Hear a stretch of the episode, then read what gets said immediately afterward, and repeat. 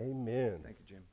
Thank you, Doug. I appreciate that. I really did not know where that story was going. So, yes, I had never heard that before. Uh, and we are going to talk about God. The topic of grace, obviously crucial to all of us, that we're going to be focusing on tonight, tomorrow morning, and tomorrow evening, has baffled really, really smart people for 2,000 years. There are doctoral dissertations out there. There are dueling doctoral dissertations out there. People who are really, really smart arguing with each other and not coming to a conclusion. And we're going to solve it all, of course, in these next uh, six sessions. But the thing I want you to understand is this the issues of grace bring us up against some true paradoxes and also some hard limits of what human beings are capable of when we think about God. I understand that it is our curiosity. We want to be able to pick apart everything and completely define all things. But you know, a God you could completely pick apart wouldn't really be God. And we're going to find ourselves running up against a limit or two in the human ability to understand God and what He does and how He acts. The good news is that mysterious, strange, bizarre creator of the universe is fanatically in love with us. Enough that He's willing to sacrifice himself in the form of his son, Jesus Christ, to save us. That's the central story of this Christian faith that we have attached ourselves to. Now, I said there's a paradox, and it's up on your screen, or yeah, there it is. It's right there on the screen. And it's encapsulated in this verse that's in Ephesians, very famous verse about this topic. If you have Bibles, you can turn and look at the whole verse. I only put a few of the words up there on the screen. Ephesians 2, verses 8 through 10. For it is by grace you have been saved through faith, and this not from yourselves, it is the gift of God, not by works, so that no one can boast. For we are God's handiwork, created in Christ Jesus to do good works which God has prepared in advance for us to do. And you see the paradox in that. How are you saved? You saved by works or not? You're saved by grace, not by works, so you don't be boastful. You don't boast. It's one of the key signs boastfulness. You're saved by grace through faith, so you can do a bunch of work. Right? I mean, if you listen to certainly some popular theology that's out there, you would almost think, well, if we're saved by grace, then works has nothing to do with it. If we have to do some work, then grace has nothing to do with it. And whatever's going on with the people who say those different sides of the, uh, of the coin, that's not clearly what Paul was thinking about. Because what he seems to express is this strange idea that the more grace you've got going on, the more stuff you do for God. It doesn't make you less, it makes you more. Okay, so for our first session, you're going to love this. Turn, what? No. First, I want to I want to show you this picture. You guys see this picture? Okay, anybody guess what this is a picture of? It's pretty uh, stylized, so I'd be surprised if you knew what this is in reference to. Well, how'd you know that? That's impressive, yes. What, what particular moment in the Garden of Eden is this?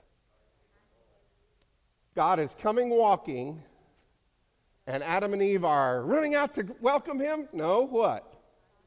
They're hiding from God, right? This is that moment. It's recorded in Genesis chapter 3, where Adam and Eve have both eaten the forbidden fruit. They've both realized that they're naked. They're ashamed now to face God. and so they are hiding themselves. Genesis 3, verse 8. And they hid themselves from the Lord. How awful is that? And they hid themselves from the Lord. There's a lot of themes that you can trace through Scripture, but I want to trace that theme. How close can I get to God? Or how far away does my resistance to God push me? What happens to Adam and Eve next? After they've sinned and they can't face God and they hide, God calls them out and explain, exposes everything. But then what happens? What happens to them in the Garden of Eden? They have to exit, they have to be exiled, they have to be pushed away. The next story that we have in Genesis chapter 4 is the story of Cain and Abel. Abel literally means something akin to short, short breath, you know, short, doesn't live long. And, and God calls Cain to account for the murder of his brother in Genesis chapter 4 and banishes him. And embedded in that story, Cain complains about this. He says, All those people out there are going to kill me. Don't ask me where the people came from. I don't know. Uh, they're there, they're part of the story. You go figure it out. But uh, I'm, I'm scared of them. But the part of the complaint you notice here, Cain said to the Lord, My punishment is more than I can bear. I will be hidden from your presence. You see that? Part of what makes human life what it is meant to be, something even Cain understood, something Adam and Eve understood, is being able to be near God. And it is a terrible thing when human beings are separated, pulled away from God. This is the account of Noah. Noah was a righteous man, and he walked with God. The next story you're very familiar with, Genesis 11, verse 4. Let us build a tower that reaches into heaven. By the way, this is my favorite picture of the Tower of Babel. It's done by a Renaissance painter, but I, I just love it. It's, it's just great. Sometime you can have me back and I'll tell you all about this painting. It's wonderful. Uh, it's not accurate at all, but I don't care. Um, what were the people in Babel trying to accomplish?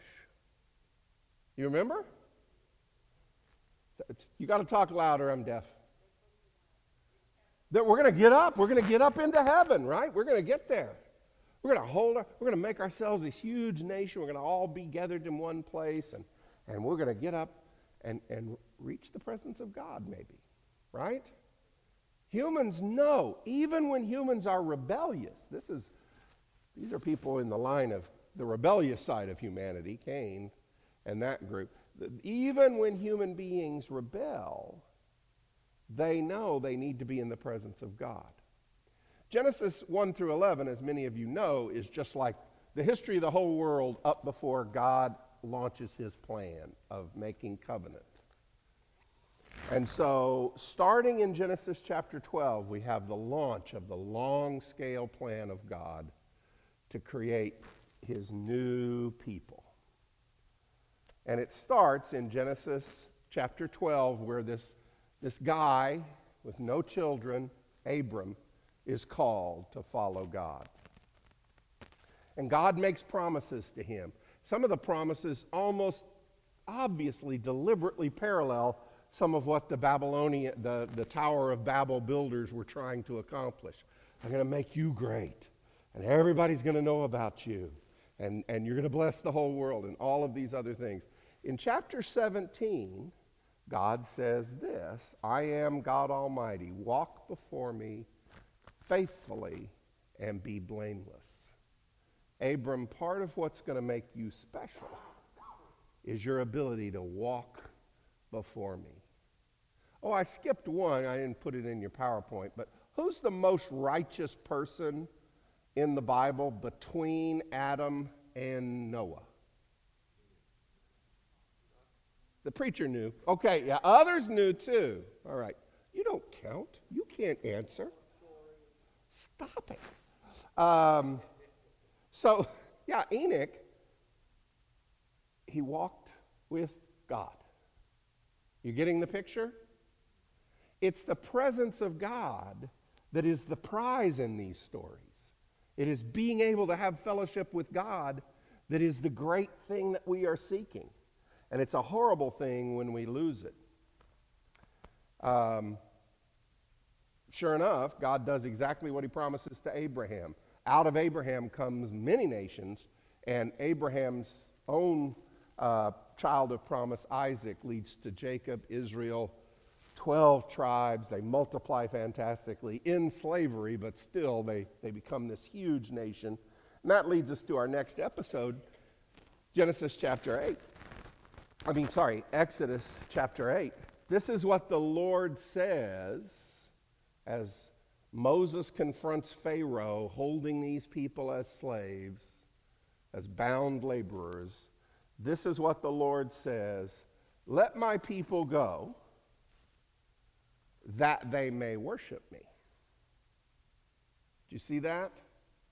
We, we often quote, Let my people go, and that makes pretty good hymns, but let my people go that they may worship me. He told uh, Moses earlier, This will be the sign that all this is true. You'll, you'll be back here in my presence.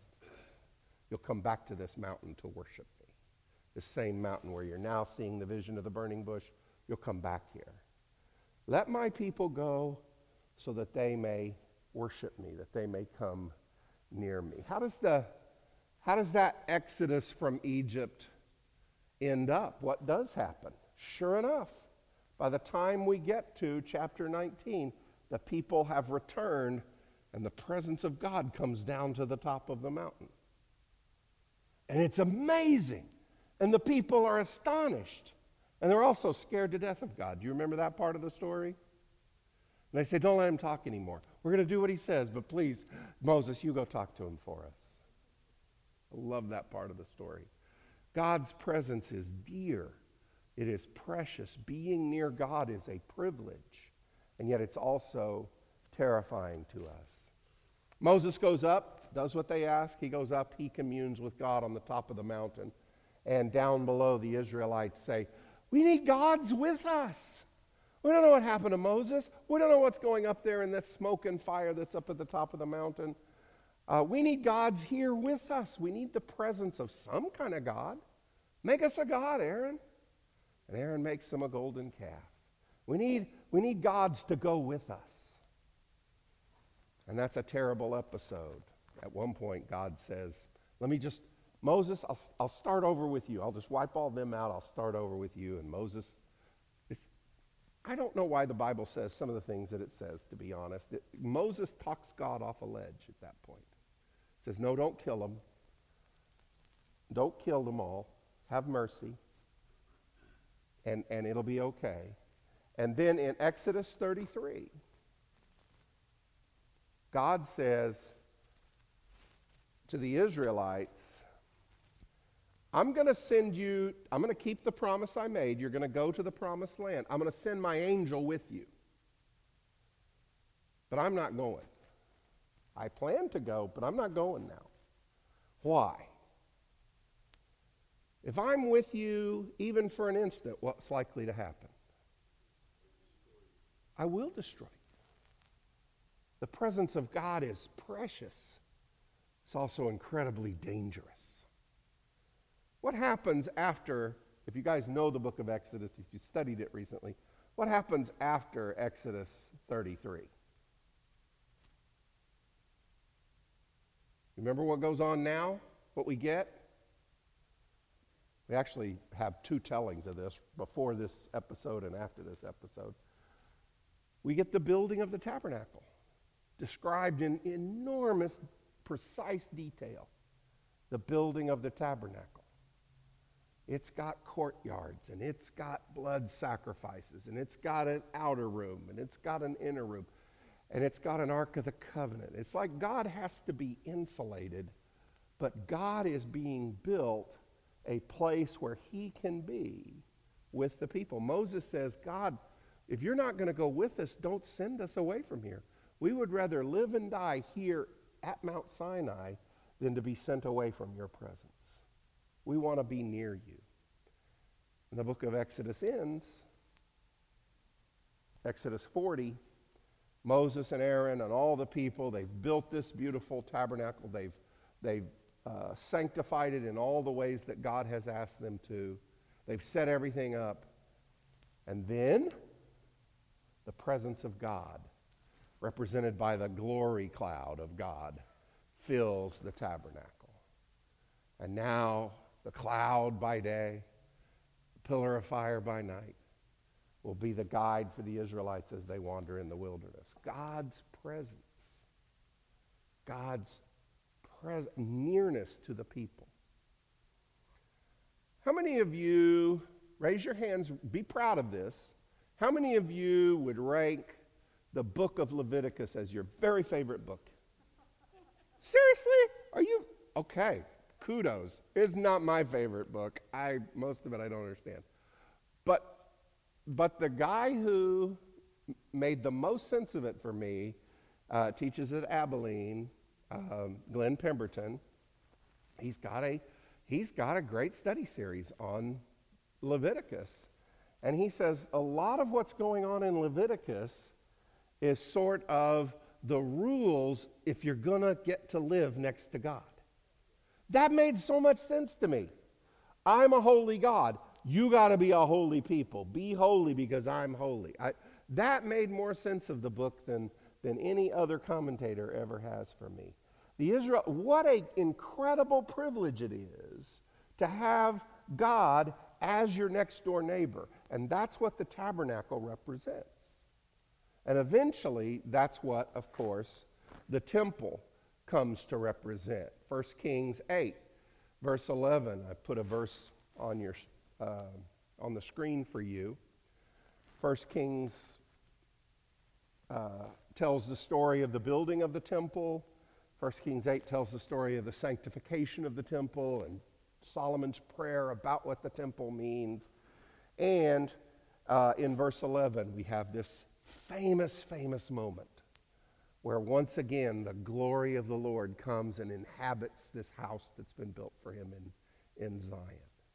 This is a huge deal to Israel that, you know, you guys all have statues in your in your temples. You, you make wood statues and gold statues and silver statues, and that's nice. They're shiny.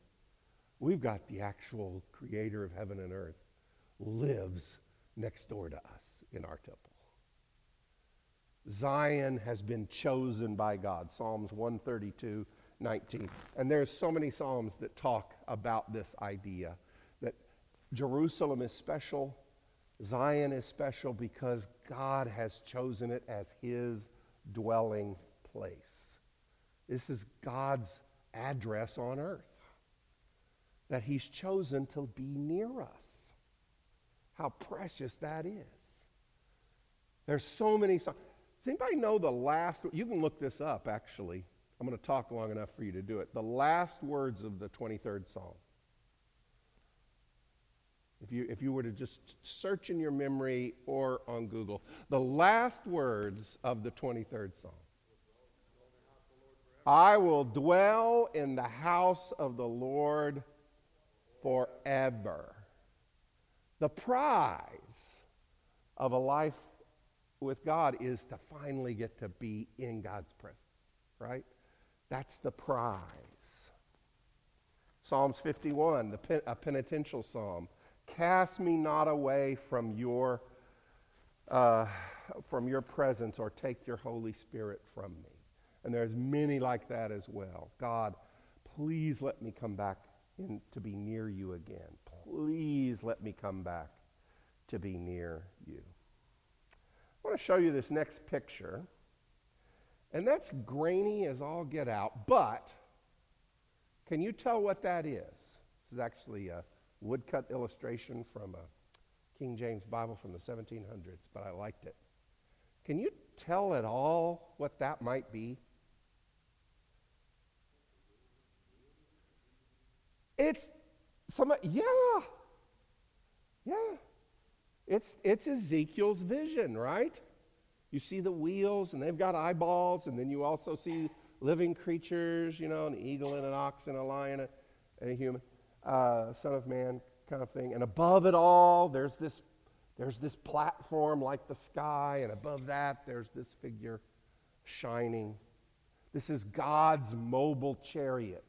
And Ezekiel sees this vision in chapter 1 of Ezekiel, and that's very famous, and people have said maybe it was flying saucers, and maybe it, you know, fine, fine, flying saucers. It was just a vision of God. It was God. Uh, and, and Ezekiel sees it when he's in exile to prove God can be where you are even when you're in exile. God can be wherever he wants to be. A lesser known part of this vision happens in Ezekiel 9 through 11. This same chariot shows up in Ezekiel 9 through 11 in Jerusalem.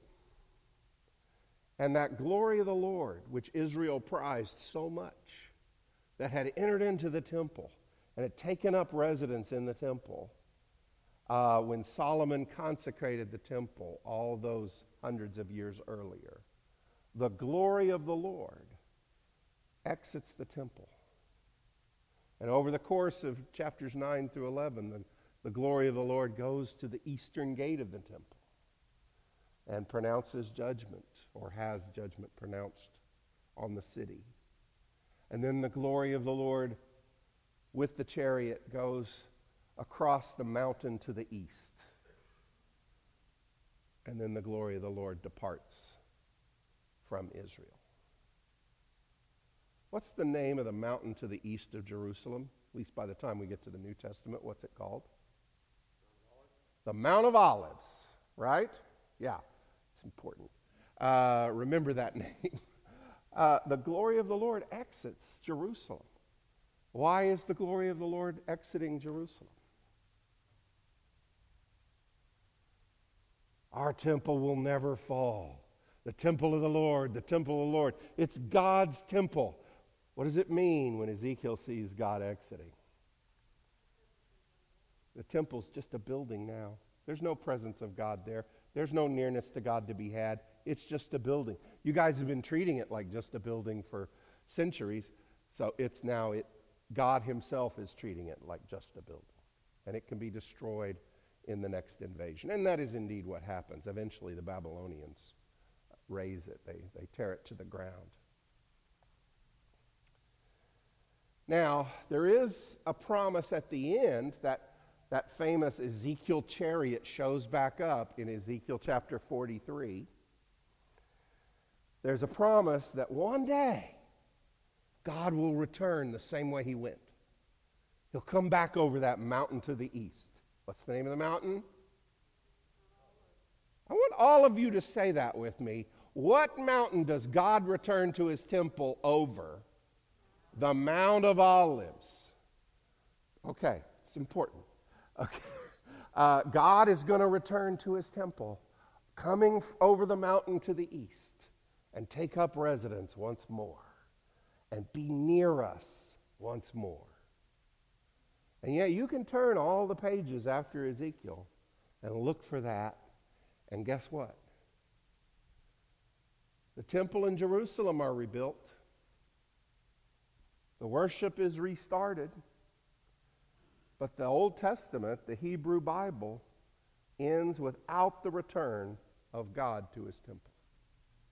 There's never that same moment, you know, where the glory of God fills the temple and people are driven out because the glory is there shining in it. There's never that re inauguration. God never comes back. What a terrible way for the Old Testament to end. Just kind of peter out. And the people are trying to be faithful but they've lost and haven't, they don't feel like they've really gotten back that nearness to God that was the core part of what it meant to be an Israelite in the Hebrew Bible. That's why I don't think it's a coincidence that Matthew in his gospel reminds us of this prophecy. The virgin shall conceive and give birth to a child, a son, and they will call him Emmanuel, which means God with us. I'm going to tell you a little Bible geekness here. Uh, Matthew is not one of the Gospels that goes to great lengths to explain Jewish terms to the audience. Mark is a gospel that spends more time explaining Jewish customs and Jewish terms and stuff like that to the audience. Matthew kind of assumes the audience is a Jewish, well read Jewish audience that knows about the Jewish culture. So it's not that common for Matthew to explain something Jewish. So, why does he spell out what Emmanuel means? God with us. And why does he end his gospel the way that he ends it? Matthew 28, verse 20. Surely I am with you always to the end of the age. One of the things that I think we sometimes perhaps gloss over in Christianity is the central prize of God being with us and what it means that Jesus represents God's effort to draw near to us once more. God making it possible once again to have his temple on earth, to have his dwelling with us. God with us. By the way, think back to the triumphal entry of Jesus recorded in Matthew and Mark and Luke. How does Jesus come into the city of Jerusalem and into the temple? Which direction? You sh- if you've been following along, I bet you know. From the east. Over which mountain? The Mount of Olives. We don't know if this is really true, but there are some scholars who have really argued that that is what that meant. That that is what that meant. That this is the moment when Ezekiel's prophecy begins to be fulfilled. And God returns to take up his dwelling once more. Now, the temple is not going to be the temple the Jews hoped for. It's not that building that, you know, of Herod's.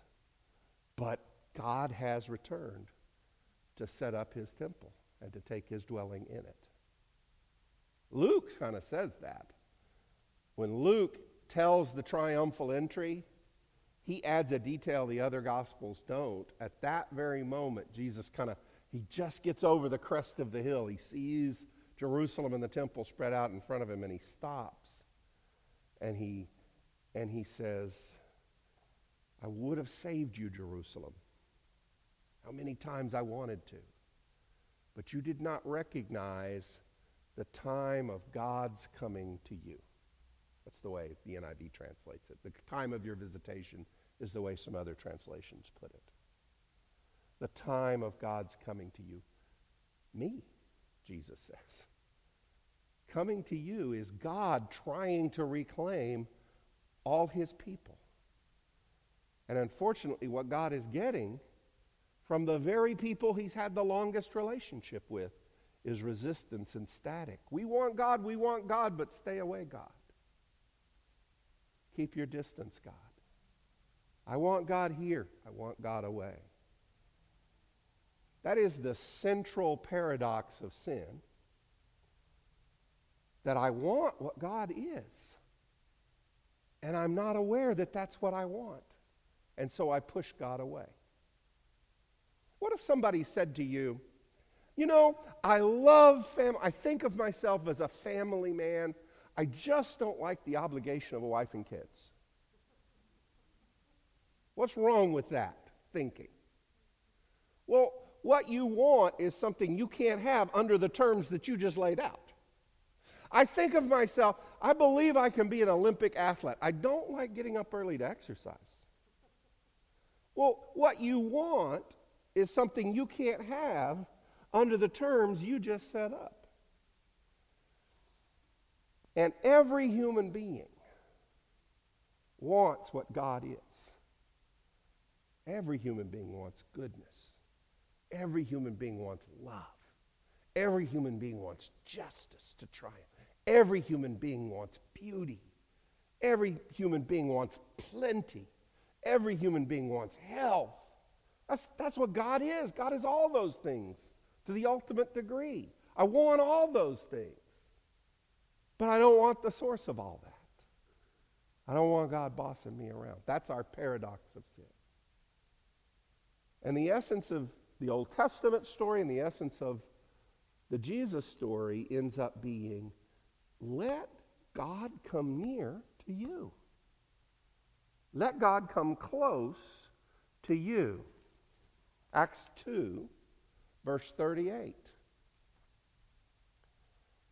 Jesus ended, you know, saying, I am sending my spirit to be with you. And Peter, on the day of Pentecost, makes this proclamation. The Spirit has fallen on him and the other apostles with obvious, dramatic demonstrations. But he says that's not just us. This is God returning to have intimacy with his people. Repent and be baptized, and you will receive the gift of the Holy Spirit.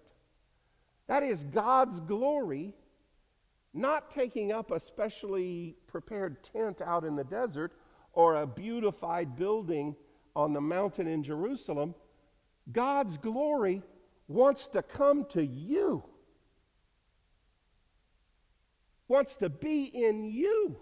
That's what that means. You will receive the gift of God's Spirit in you. In me? You should have seen what I did last night. I don't think the Holy Spirit wants to be in me. You should, you should have heard the way I talked to my kids just this morning. I don't think the Holy Spirit wants to be in me. Man, when we built the tabernacle, we had to like kill a bunch of animals and smear blood everywhere to make it even halfway clean enough for God's Spirit to inhabit. How could God's Spirit ever want to be in me? How is that possible? What's the answer? The sacrifice far beyond bulls and goats, the blood far more precious than any blood in this creation has been offered to make you, yes, you, Jim Baird, you, you messed up, nasty piece of work, has been offered to make you suitable to hold the presence of God. If that doesn't give you chills, you have not been listening. that is that is what grace is about, folks. That is what our gospel, our story of good news is about. Is, is God coming to live? Yeah, we know Jesus was God. Jesus was God. God wants to be near you. He wants to live in you in the Holy Spirit. 1 Corinthians 6, verse 19. Do you not know? Paul says. He's just making a random, you know, doctrinal point about sexual morality. But he says, Do you not know that your bodies are temples of the Holy Spirit who is in you? Earlier in chapter 3, he said, Don't you know that you, church, your congregation, you're also the temple of God, the Holy Spirit? God has taken up residence in his temple again. And it is not in the form that the Jews expected. It's not that physical building anymore. It's not a place that people can fight over and kill each other over. It's each of us that have been purified by the blood of Jesus Christ. Every place there is a human being God wants that human being to be a temple of Him. Every place. And the blood of Jesus Christ makes that possible.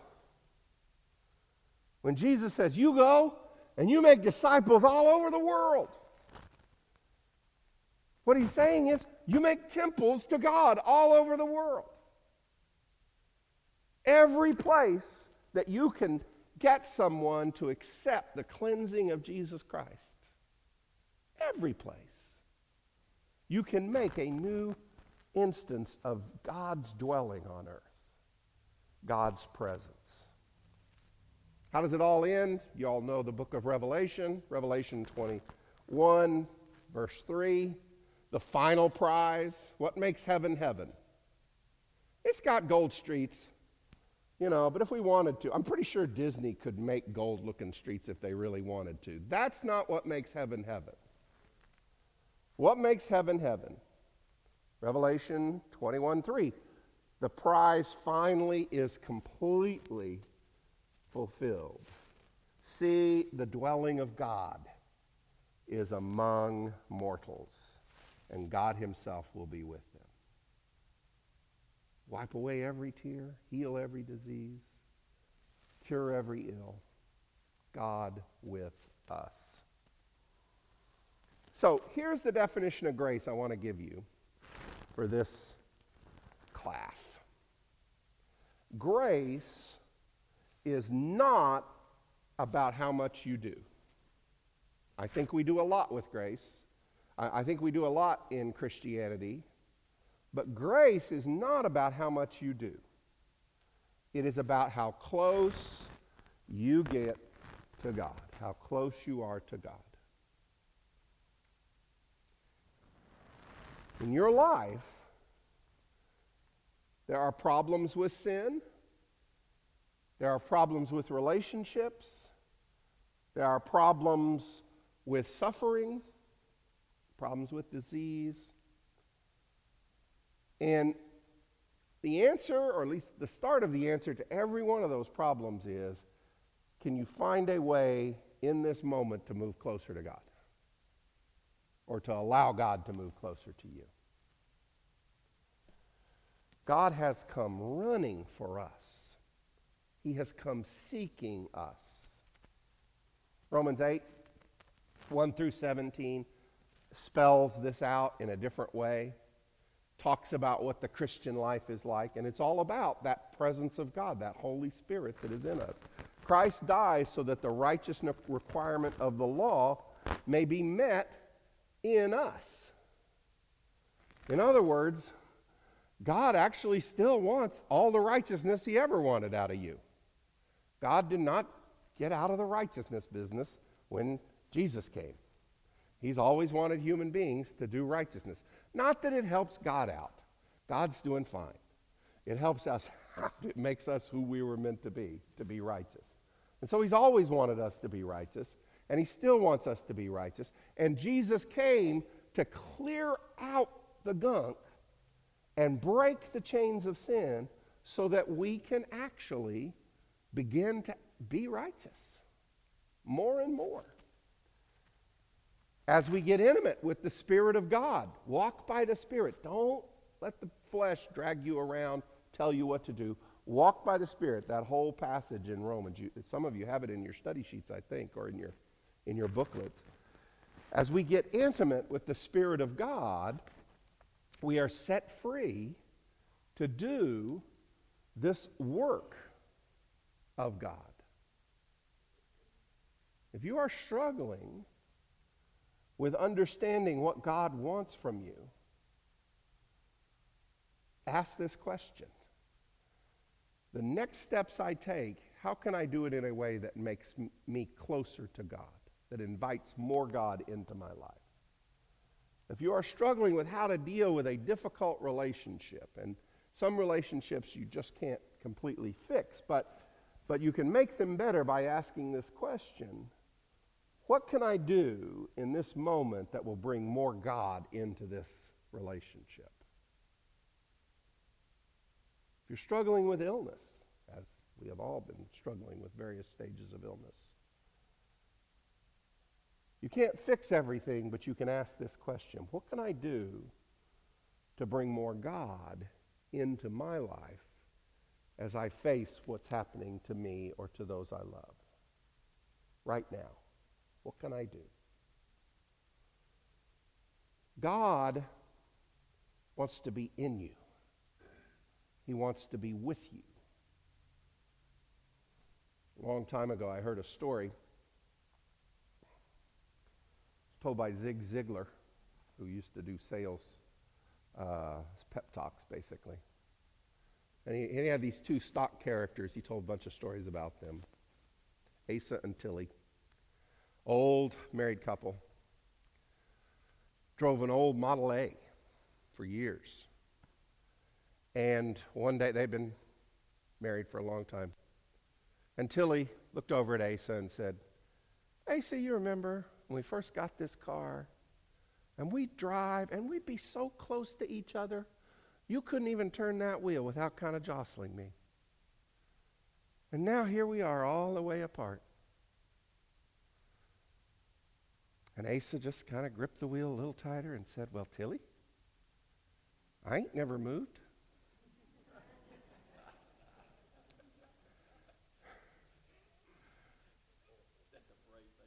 I know. I know. Uh, the thing is, folks, God is in love with you. And if you're a baptized Christian, He has already put His Spirit in you.